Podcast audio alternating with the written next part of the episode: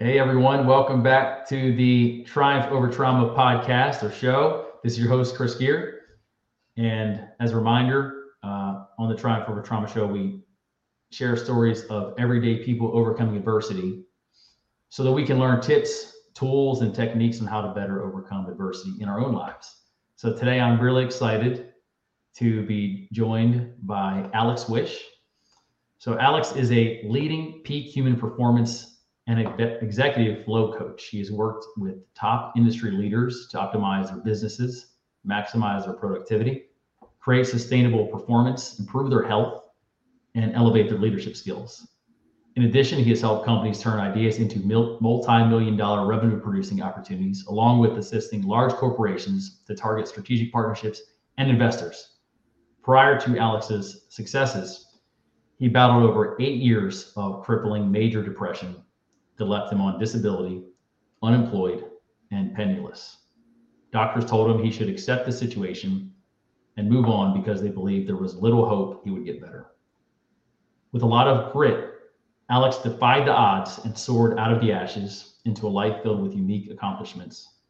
Outside of business, Alex is an outspoken mental health advocate. He does yearly fitness feats to raise awareness and money for mental health. In May of 2021, Alex wore a 24 pound vest and completed 1,000 pull ups, 2,000 push ups, and 3,000 squats in six hours and eight minutes, while also raising $37,000. And in May of 2023, Alex is planning to break the world record for most vertical feet rock climbed in 24 hours, being over 29,130 feet. Yes, I said that right. Once again, his goal is to raise awareness around the stigma of mental illness and raise money for veterans' mental health. I'm blown away, Alex. We've talked, but seeing it all on paper just um, knocked me back a bit. Uh, man, I need to do a little more. I need to get more involved. Uh, I'm impressed. But yeah, thanks. Thanks for joining us.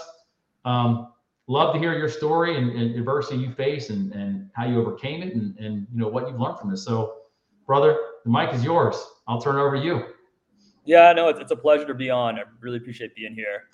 Um, you know, one thing I want to say is, you know, people, or like you would say, is, you know, how you overcame it. And the one thing I want to say is dealing, or at least this is for me and my personal story, um, dealing with major depression is something that I've learned to adapt my life to. You know, I, I don't deal with depression as severe as I used to, but I still deal with depression. And I've know, I now know how to, um, you know live day to day and you know have moments of happiness and achieve and not fear failure or fear success you know or hide in my bed under my sheets. So i would say you know it is a constant journey um, and for me you know i think there's always going to be a little bit of a struggle but that struggle is something that really ignites my fire just keeps me motivated on a day-to-day basis and really makes me passionate to help a lot of people um, which is my number one goal in life is to help you know over a million people um, you know come about and feel comfortable sharing their struggles and overcome the stigmas of mental health. 100% but you know to jump in um, just going back to the basis of my story is for me let's just see for a second. I basically in high school so even in middle school, so growing up, I grew up in, out in Wellesley, suburbs of uh, Boston. And growing up, before I actually hit this period of major depression, I dealt with some learning disabilities, dyslexia, ADHD. Um, you know, through that, I, I learned my first kind of lessons about grit and just kind of perseverance and having to be a creative problem solver, which definitely helped me later on in life. Um, you know, even with some of those setbacks, I did make it to a really good school. I made it into UPenn. And my sophomore year, I pushed myself to my utter boundaries, my limits.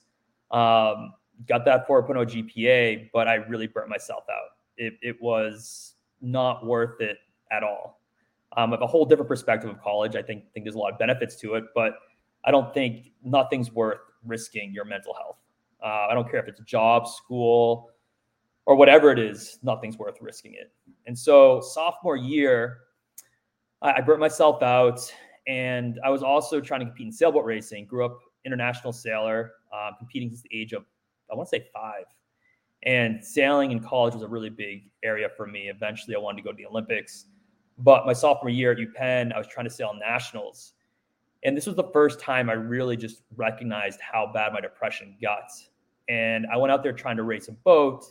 And honestly, all I could think about was wanting to end my life, you know, by shooting myself head with a gun. I didn't own a gun. Um, I didn't even understand the thinking when I'm out there doing the number one thing I absolutely love doing in life, and you know, sailboat racing. It was the one thing you could go out, you know, be away from all triggers, all stressors, and just have pure like tranquility in your life. And to have such negative, intrusive thoughts, that's when I left school, and that's where this whole journey of, you know, trying to understand depression and get treatment and get better really began. Um, and you know, just give you a little bit of overview, and you can kind of jump in and out of the story. But from that point on, you know, I, I was in and out of the hospital probably over 14 times. Uh, saw multiple doctors, went through different treatments. I had this whole inner dialogue that there had been some, you know, medication or treatment that was going to fix me because, in my eyes, I felt like, you know, I, I one one point was high functioning, and then I felt like, you know, something in me broke. Um, but that wasn't exactly reality. It was there was a lot more in my control than I realized. But you know, I, I tried electroconvulsive therapy, I tried ketamine therapy, I tried psychedelics. Um, I was put through all sorts of residential facilities, county hospitals, lockdown units, you name it. I've gone through it, seen the system, seen what's worked, seen what's really not worked at all, and uh, eventually got to a point where I realized that, you know, for me, medication or treatment wasn't going to be the end all solution. It could be part of the part of the solution. And I had to figure out, you know, what could I do as an individual to really empower myself. Um, and that's where I started creating my seven pillars, which is exercise, nutrition, sleep, community, communication, mindset, and purpose.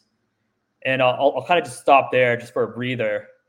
But that's that was my big pivoting point uh, when I hit my lowest of lows and was just all alone, had no one to help me, no real family, no friends. Um, and I had to, it was either at that point, honestly, it was either jumping off a railroad bridge or it was doing something drastically different, which was honestly focusing on what I could change instead of trying to find some some magic silver bullet. Alex, that is a lot. So I am so grateful you're sharing this story because it's you've been through a whole lot, and right, you're a walking example of. And I know we haven't gotten to the other side of it yet.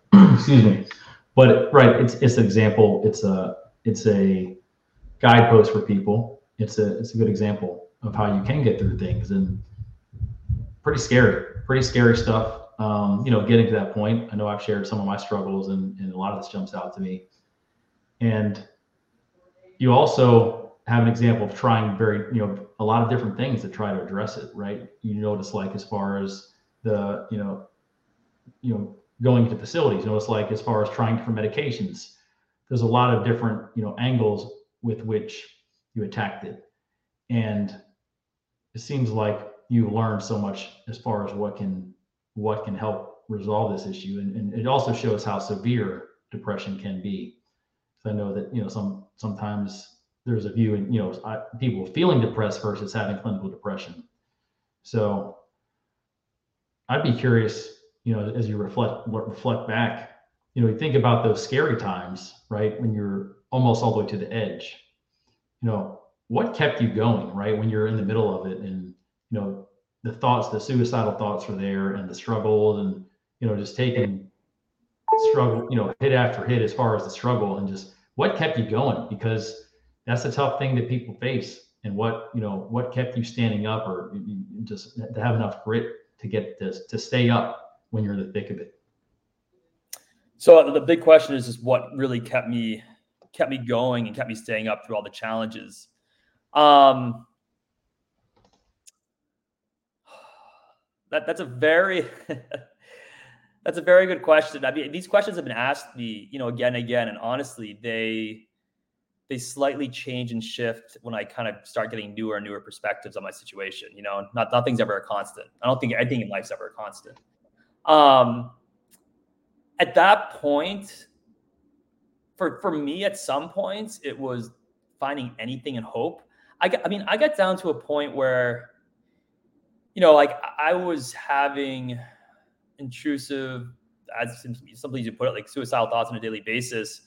And I think the one thing that kept me alive was just thinking about reminding myself that, all right, if I can just get through one more day, you know, there's another day and there's new possibilities. And, you know, we don't know a lot about the human mind. We know more about the universe than we do about the human mind. And if as long as I keep myself alive, there's more we're going to figure out. And then there's going to be opportunities to get better, whether it's working on myself or there's other solutions or knowledge or things that are going to be discovered. So it's just simply the, the simple act of surviving. And that just meant like, yeah, just just eating, sleeping, living. Um, sometimes that, that was the basis. And the other thing too for me, like I mean, because I grew up and you know I, I faced uh, you know these learning disabilities and dyslexia and stuff at a young age, and pushed through that um, at a really challenging school. And I went through some other challenges with being bullied because I was overweight at a young age and kind of overcame that. I didn't really know anything other than to give it my best. And what, what the hard part about that though is that, and I come from a family of doctors and bankers and all the above, but the one thing people don't understand is that like you could be the most driven, hardworking person in the world, but when you're hit with crippling depression, sometimes your best is just staying alive, is keeping yourself safe. And you know, from an outside perspective, people think, "Oh, you're just not trying anymore." I mean, that that was a feeling my own family had um, which you know was sad and a big misunderstanding. And we get along now, but it's not that you're not trying. It's there's there's a lot we don't know about the brain really understand it, but at that point, my best and the way I describe my best is the best I can do given that moment, time, in that situation. And some situations was just stand alive. Uh, that makes perfect sense, and honestly, that in itself is an, an amazing feat, right? Day to day when you're in the thick of it. You touched on this some, Alex. I'd love to know for for folks who have not experienced depression, because um, that, that was like that was me for many. excuse me, that was me for many years, and my mom had depression. I never really understood what it meant until I, you know, went through myself. I was like, wow, now I really get what you're talking about. Like now I understand. Um, from your perspective, you know what what what did that feel like or what was that like you know when you're in the thick of it you know struggling with major depression for you know is there a way you could try to describe what that's like for someone who has not faced that maybe that helps them that could help them better understand loved ones or friends or family or just us on this you know on this on this show what it's like to be in their shoes i'll first say an overall broad concept and that's I would never wish my worst of enemies to go through what I went through. That's the first thing I'm going to say, and that's that's how bad it was. Um, I, I can, and this is also coming from a person who like puts myself through like crazy, challenging physical feats, and like that's that's physical pain. And I'm not saying physical pain is great either, but like I just perspective wise, like mental pain is a whole nother level. And I will push myself physically because to me, like that's a gift to push myself in that regard. And in comparison to mental anguish, it's it's um, you can't really compare the two. They're, they're very, very, very different. Um, what's it like? Well, at different points. Hold on a second. It probably feels kind of like that. What? It probably feels like that at some points in time. I think that was a an, an audible demonstration. Just like everything kind of crashed again, 100%. That's right. That's right. Um, you broke out the metaphors. I'm breaking out the metaphors as best as I can. oh my goodness. All right. Hold on a second. Yeah, because I really, you know, when I think back, that was, I had no clue it's like anything else, like anything in life, unless, you know, I think of parenting the same way or, or you know, having a certain job, whatever it may be, right? Unless you can do your best to try to understand it, but until you've gone through it yourself, it's like you can't really, you don't really comprehend, especially very, you know, um, things that are so such impactful in our lives. You don't really doesn't really click until you go through it yourself. Yeah, and, and again, I, I was going to say, you know, the the challenges I went through really shifted and morphed over time. Um, there there was times where, I mean, imagine imagine feeling your lowest and having your worst thoughts, but that just being on pause for multiple days on end, and you're just kind of stuck in that moment, right? There's no escaping. You're stuck. You don't know how to get out. It's kind of like you are in like a trapped well with your worst of fears surrounding you and and you can't even see a light spot above your head, right? You, don't, you don't know when you're getting out. You don't know how you're getting out. That's one type. You know, I've, I've also gone through moments where, you know, another type of kind of depression I've faced is almost a lack of emotion, where where you don't feel anything, where you honestly feel completely and utterly numbed. Um, in the beginning, you know, I, I felt a lot, and I went through you know, very high levels of constantly spiked anxiety, the depression, constant crying, sadness um, for multiple days on end. And I think over time, because I, I was with it so long, my body adapt a little bit in a way where I started to just numb out a bit and I started just to push away the ability to feel any bit of it up, but also feel like a harsh, harsh bottom and just kind of numb out all pain in general. Um, I didn't really know how to interpret my emotions at that point in time. So like it's I wouldn't say depression is, is a one size fits all. Um, and even outside of that, like I've met people uh they, they've just like people I've met in the hospital and other situations. I mean, people be totally catatonic in a corner, not even talking have no facial expression, almost look like they're just not even present.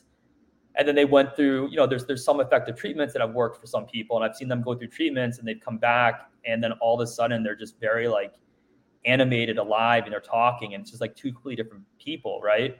So depression, it's it's not one size fits all. It's it's really individually and experienced. But I've I've experienced kind of different levels, um, you know, of that you know, yeah, of depression. Oh, that, that's helpful. And that's, that's a great point too, that there's, you know, uh, I saw a post online the other day that there's, there's many types, right? It isn't just one thing, just like it's hard. You can't just capture one. There's some typical symptoms, but I, um, another topic, and I know this is really important to both of us, and that's the whole aspect of, you know, men's mental health. Yeah. Right. And there's some themes there that extrapolate that, that don't just apply to men, right? They apply to women, children, you know, minorities, all kinds of different situations. But you know, specifically, we think of the the traditional definition of masculinity and what that means, what it means to be a strong man, right? I'm, I'm curious, you know, kind of your take on what, if any, um, impact or part that played in your experience, maybe what led to the depression or how you how you responded to it, um, you know, how you got through it, just kind of your thoughts on what masculinity and the the role of of how we think of men, you know, how we expect to behave as men or what we what we expect of ourselves. What impact that had on kind of your experience? Yeah, I mean, I think in the beginning, honestly, it really it really exponentially increased the degree and the length of my depression. Um, you know, for me being a man, I felt like a lot of times in the beginning, you know, I had to fairly be pretty silent. Um, you know, there's there's definitely a lot of a stigma. I mean, there's definitely a lot of stigma around mental health in general.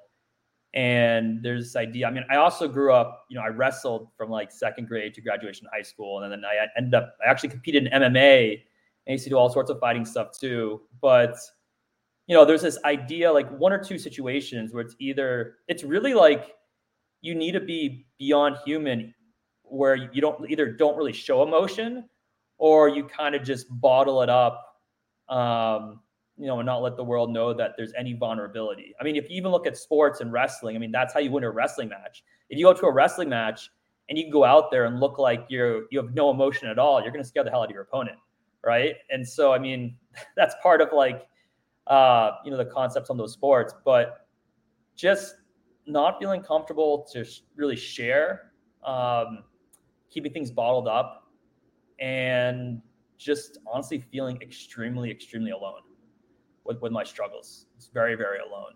Um, you know, that that was my original experiences. And, and it wasn't until honestly a couple years ago where I really came out and shared my personal story um, with the world where I realized how much just kind of keeping things to myself and keeping things bottled up affected me. This, I hear you on so many levels, so many levels.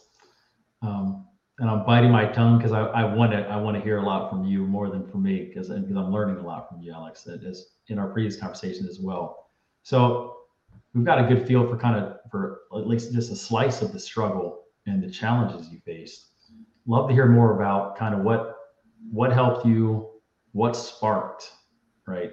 Um, the change you know, to help to help you kind of get through the other side. Not to say it's just a checkbox, right? I know you said there's degrees in which you struggle with it, and you know probably a very different place today than you were at that point in time. But 100%. yeah, what what what helped you, you know, kind of take the actions you needed to take? Was it something that inspired you, or just you know may may not have been just one thing? Kind of what helped you get through to the other side, and and and as well as get to the point where you develop the model. I'm really intrigued by the model that you shared uh, for overall wellness. Yeah, so I kind of look kind of those two pieces. I'd love to hear more about it. Yeah, I mean, well, so I'm, I'm just trying to think of the, there's two pieces here. I'm going to say one is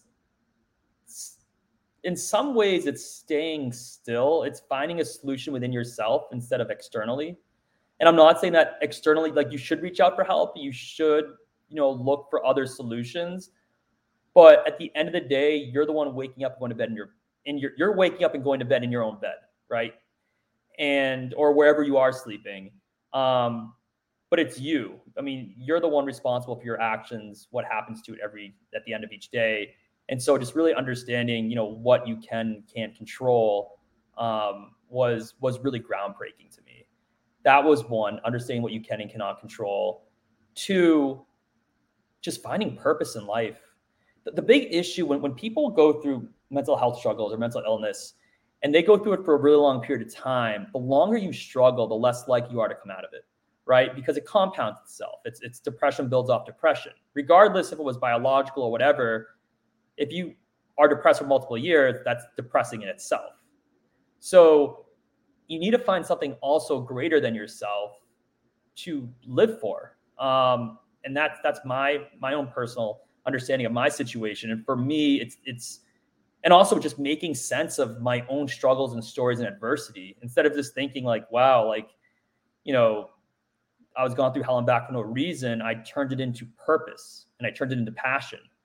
And I said, you know, I'm going to take my own experiences, my own challenges I went through, in my own level of education, because I never finished college, but I went through a different type of education in the mental health system and all types of therapies and self-educated, but taking that to help people um, was was a really big piece of the equation, and that purpose piece. And then one thing else I'm going to throw in the mix when I say staying still, it doesn't mean like lying in your bed. Okay. That's not the stillness I'm looking for. I'm talking about, you know, there, there's a desperateness sometimes that goes on when adversity hits. And we either try fleeing, try running away, trying to go to a new location, a new place, thinking that if you just move, things will get better.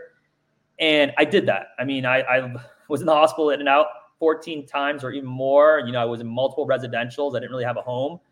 When I was finally starting to understand what I could control, and then when I started to come, when I got back to Boston and just stayed here and was like, you know what, like this is my situation. You know, I'm going to stay here. I'm going to work on each day trying to just make things a little better. And it could just be like a little better. It could be like, I'm not even talking about a percent better. I'm talking about like 0.001% better on a daily basis. But when I stood still and started to focus on, you know, small changes in the same environment, that was really important. Um, and those marginal gains turn to exponential results. One last thing I'll throw in this mix that was also really important was community. And I'm to bring this up for a couple reasons.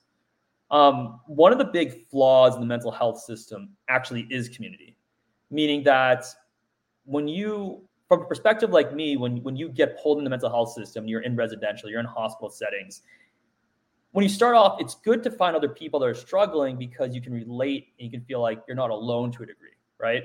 But then if those are the only people you're surrounded with on years on end, you start adapting each other's behaviors. You have you have no one else to really compare yourself against or someone else that has higher values or higher work ethics. So you're lacking that inspirational community, right? So once I got out of that whole system and I put myself, it was actually a rock climbing gym. I, I would just wake up in the morning, go to this rock climbing gym, which was really called Boston Bouldering Project. I would stay there all day. Um, you know, I had this membership at the gym.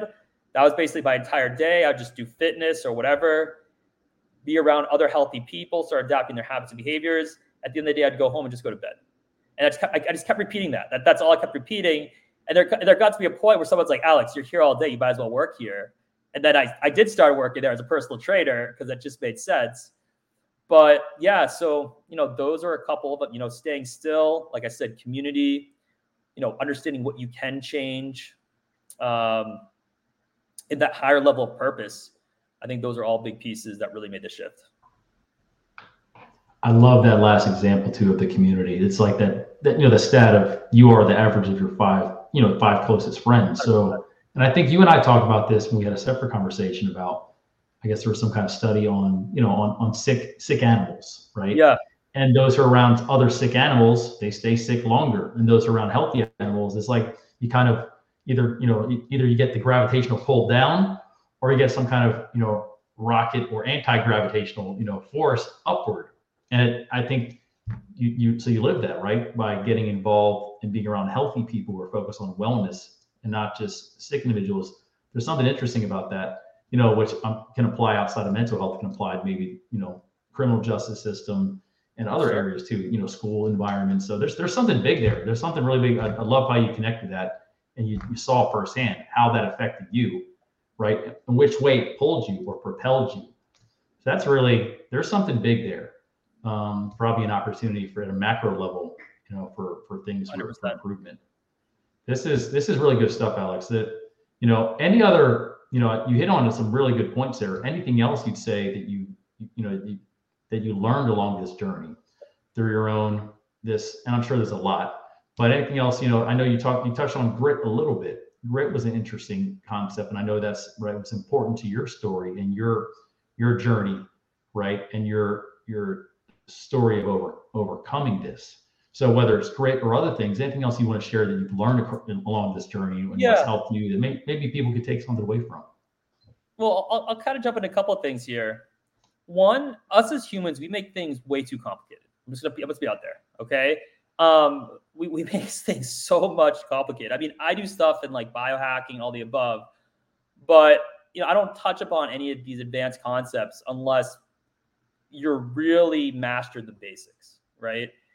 You know, people, uh, you know, I, I, was just actually just had a conversation. i have been in the world of dating, and I was dating someone, and they're like, you know, we were we were talking about ADHD, and they're like, yeah, these bad ADHD symptoms and I'm like, okay, when's the last time you got seven hours of sleep? They're like, well, I, I only get like four hours sleep at night. So, and they're, and they're, you know, they're saying, well, maybe I should, you know, go on a medication. I'm like, well, let's first figure out the sleeping issue. You know, and I'm, I'm not trying to be their coach. I'm on a date and we're just talking about stuff. But I'm just like, I'm like, I'm like, perhaps if you improve the sleeping issue, you know, you might not have such severe ADHD symptoms. I mean, better sleep quality improves cognition, which improves concentration, which improves organization I mean, it's it's sometimes we just want, you know, we look for these more complex solutions. And you know, going through all this, it's it's the simple things. You know, when you're struggling, ask yourself, like, how is my nutrition? Nutrition is is super impactful. Am I getting sunlight? I had a client I was working with recently, awesome person. Um, they, are actually uh, a female going to their 40s trying to break some old records in weightlifting and, and also doing some, some self branding. But they were using a sunlight they use for for the seasonal. It's helping him kind of make some suggestions.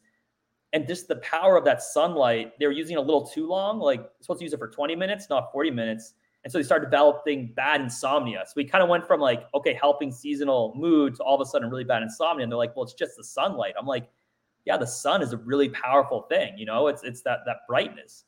But just looking at again the nutrition, the sleep, exercise, what you're doing for your movements, um, you know, that environment who you're surrounding yourself with, like my pillars, you know, how you're communicating to the world around you, um, checking with other people, like checking in with other people and saying, hey, you know, asking your friends, your family, like, you know, how am I coming across, or what do you see as my strengths or weaknesses? Getting feedback from other people, and you have things like your inner dialogue too, which is like I have people doing like, um, and I used to do this too, is like kind of a thought diary where you have an alarm that goes off maybe three times a day and just write down what you're thinking about.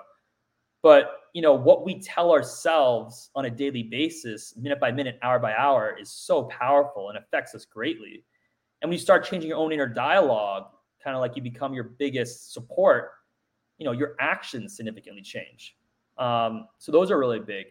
Something else on a level that just kind of brought to my mind is when you are having a really rough day and you are in bed, and we all have those days. We all have days we feel like shit. Whether you know maybe maybe you went out too late last night for something, you feel horrible the next day, or maybe you know you're down from something, or it's the winter. One thing I learned to do is ask myself, okay, I'm lying in bed. You know, I don't feel great. But if I did, if I got up and went for a walk for five minutes, am I going to feel any worse or do I have a chance to feel better? If the answer is you have a chance to feel better, then go ahead and do it. And that goes into this whole world of like choosing your heart. It's, it's hard to stay in bed and feel like shit, but it's also hard to get up and do something that might potentially make you feel better, but that other heart is going to lead to potentially more catalysts and doing better that day, more days further on. Oh, I'm so stealing that one. Choosing your heart, right? Because choosing your heart. So my wife, um, Genevieve, and I were just we were talking about something earlier today, and literally, you know, we were talking about this thing is hard, this thing is hard, and then we just we basically just surmised, you know what, everything's hard. So it's like you said, choose your heart. So and yeah, that's and it shows how.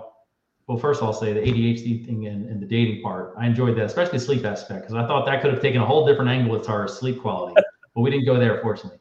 Um, it'll be a different episode. But yeah, you know, but looking at you know how doing too much of a good thing can affect you. Looking at how you know simplifying things can make it can really just make it make a big improvement. Those are those are really you know that's why Apple's so successful, right? With iPhones, they you know, simplifying the complex, right? It doesn't have to be so complicated. I think you're sharing a lot of good anecdotes that that, that prove that. There's there's also real quick just to kind of highlight this example of mastering the basics and why it's so powerful. I like using this one example. There was a wrestler named Gable, uh, Olympic gold medalist. I think he won multiple gold medals. And what made him such an amazing wrestler? Not that he not that he did a thousand moves or did all these fancy tricks out on the wrestling mat. He did two moves extremely well, and he knew how to hit them in all situations. Right and also coming from my background as a sailor, it's it's the same thing. It's it's the best people on the course are the ones that are the most consistent with the basics, right? Because that just brings up your base that much higher. So when things do go well, you get launched further. And if things dropped, you're not going to go that far farther down, right? So it's that idea of mastering the basics from all angles in life, not just when things are going well, but knowing how to master the basics when you get sick, a kid gets sick, there's a death in the family, work becomes crazy so I really love the idea of simplifying and master the basics. Um, I don't think that's enough attention. I, like I said, I think we're always looking the next shiny object, and we just as humans make things way too complicated. Oh, I know I'm guilty. I'm guilty as charged for that one. I mean, before we're doing this, I was clicking around, all trying, experimenting the different ways to set up this video. So, but I'm with you. That I mean, you're in great company. A couple of quotes that come to mind. That exact same thing. Kobe Bryant. Well, you know, I think he said he, he noticed he or people said he was brilliant in the basics, the basics of dribbling, the basics of shooting, nothing crazy. And then I, Bruce Lee, I know there's a quote that he said, "I'm a, I'm more afraid of the man who's mastered one kick and, and practiced it a thousand times than a person who's done a thousand kicks one time." So it's like that, you know, that like you said, the consistency, consistency um, can make you much more effective and have higher results. So I'm loving this. I'm love this conversation. Um, but I'm sure you have, you know, other ventures like preparing for Olympic, uh, excuse me, world records to prepare to prepare for. But I would love to hear a little bit about that. Um, tell us sure. more about some things you're like some things you're working on, especially around that fundraiser. You know, um, uh, for rock climbing and raising funds. I, I, love how you've done that before and how you're looking to do even more. Love to hear more about that. How you got into it and what your you know kind of what your training looks like today to get ready for this kind of thing. That's that's a lot of questions um, at a really interesting time in my life. So what I'm planning on doing, so every year, and right now, last year, this was supposed to happen last year. Now it got pushed in this year just because life injuries happen, happen you know, things get pushed. Um, when the pandemic started, I started doing a fitness feat to train for something because I need something to motivate me to, to get me going, to kind of really shape my fitness plan. Okay. I like training for something like a physical feat. And the beginning of fitness feat, when I when you, you talked about the 1,000 pull-ups, 2,000 push-ups, 3,000 squats, you know, it was really I just came up with something that sounded like pretty exuberant, and I was just like, I am just going to give it hell and try it, and if I get it done, I do. If I don't, I don't. And by all means, I got it done in like six hours, eight minutes. And so that was my first little check off on the list. I was like, okay, like I can do some pretty crazy shit with all my, you know, fitness training and background. Um, and it, honestly, it was just showing up with a having a decent game plan, but showing up every day, listening to your body, training, kind of pushing, um, and getting your mind ready for that event. Now, going to this next one, my goal is to rock climb most vertical feet in 24 hours, which is the current record right now is 29,130 feet. And it was theoretically on a slab climb, which is like a climb where you have like a the cliff is slightly tilted in, so you can like lean into the you can lean into the the rock climbing wall and take a little pressure off your hands. The climb I'm doing is five degree overhung, so it's five degrees overhung, which means it's going to be a lot more in the grip. Um, I just I just like you know as you can hear from my personal story, I just like making things extra hard and difficult for myself. So I figure why not. You're not kidding. You're not kidding. As if twenty was it twenty nine thousand feet wasn't enough. It's going to be even harder. It's gonna be it's gonna be a little harder. I, see, my thing too is like when I did the past fitness feat, it had to be strict pull-ups. I don't want anyone to ever come back to any of this stuff and be like, oh well, you know, you did kipping pull-ups, you didn't do strict pull-ups. I'm like, okay, I'm doing strict pull-ups. So this fitness feat, I don't want anyone to ever come back being like, oh well, you know, it wasn't a vertical wall. So I'm like, you know what? Fine, it's gonna be slightly overhung, no question asked.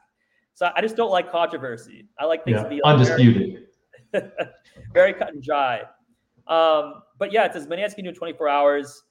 You know, so far to date, I've done 10,000 vertical in about five to six hours. Um, you know, I pushed through that. There's a lot to be done for this. It's a big learning curve. I mean, you have to make sure your nutrition's dialed in. I'm playing around right now with like a glu- continued glucose monitor, kind of seeing what my blood sugars are blood sugars are like and my insulin levels, and you know, really kind of making sure my fueling is is sufficient because you know things I've learned even when I was dealing with depression is like if you're dehydrated or you're not fully fueled, like you become apathetic. And you might think you're losing motivation, but you're just you just don't have any fuel in your body left, right? So there's that. There's you know making sure you're not overtraining. A big part of these fitness feats is just getting through training without injury. So that's a big piece I got to watch out for. Um, but yeah, you know, I'm pushing through for May. I paired up with uh, Flanders Fields, which there's a guy named Ben Owen who um, he was a veteran, um, then got uh, then became homeless and an addict. Um, actually, him and his wife, and then he got clean, and then he started this nonprofit where he goes out, um, you know, helps out a lot of homeless individuals, women who are caught up in the sex trade. But he goes out to really identify who the homeless veterans are. And you know, I'm not a veteran. I've had friends, I've had family members that are, but within mental health, there's a very big need for veterans who've served our country. Um, so I'm doing some work with Ben Owen. We're raising money for his cause. He's opening up these houses where they can help rehabilitate these vets that they find and literally go out and search for these people that are missing. Um, and I'm I'm really really about that. So yeah, I mean it's honestly like you know been through hell and back, and I'm just doing whatever I can to make this world a little better. Yeah, I, I, I saw. I think probably from following your information, I saw some stuff about Flanders Field. Impressive, very impressive stuff. I'm glad you mentioned them. looking ahead.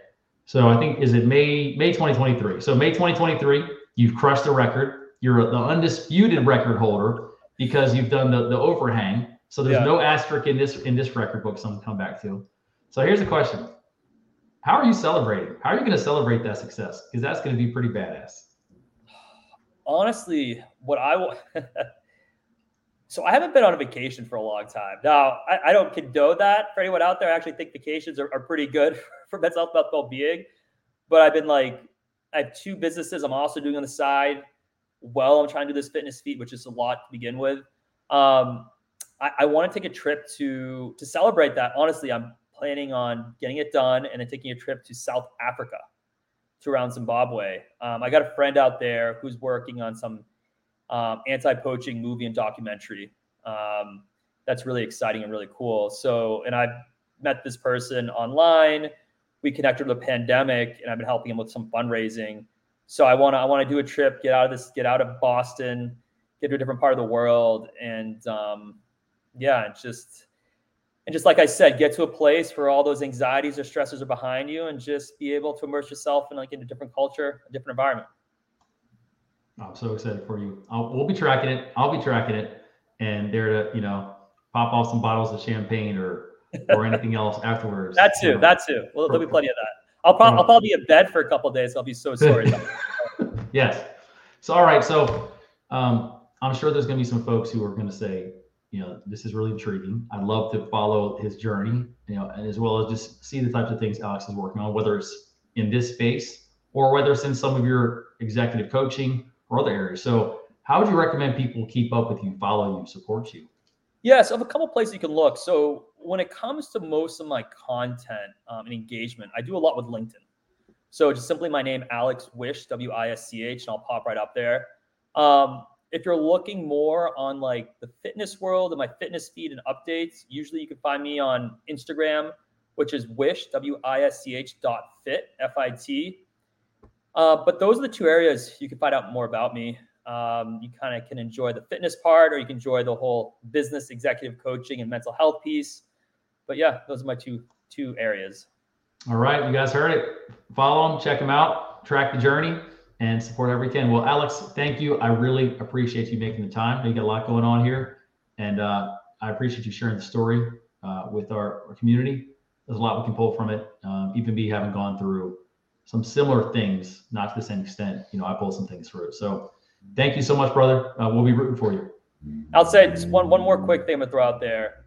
Something I learned from everything I've been through is that regardless of the adversity or challenges you're going through, something to keep in mind is that it can always get better. Things may never be perfect, may never ever be perfect, but they can 100% always get better. You just made my day right there. It can always get better. So that's, you know, no matter, and that's whatever you're facing. Thank you, Alex. That's, that's, uh, I mean, another tagline. We're going to get some gems here today. thank you. Thank you so much. We'll be talking and uh, thank you for listening, folks. All right, we'll close this out. All right, take care.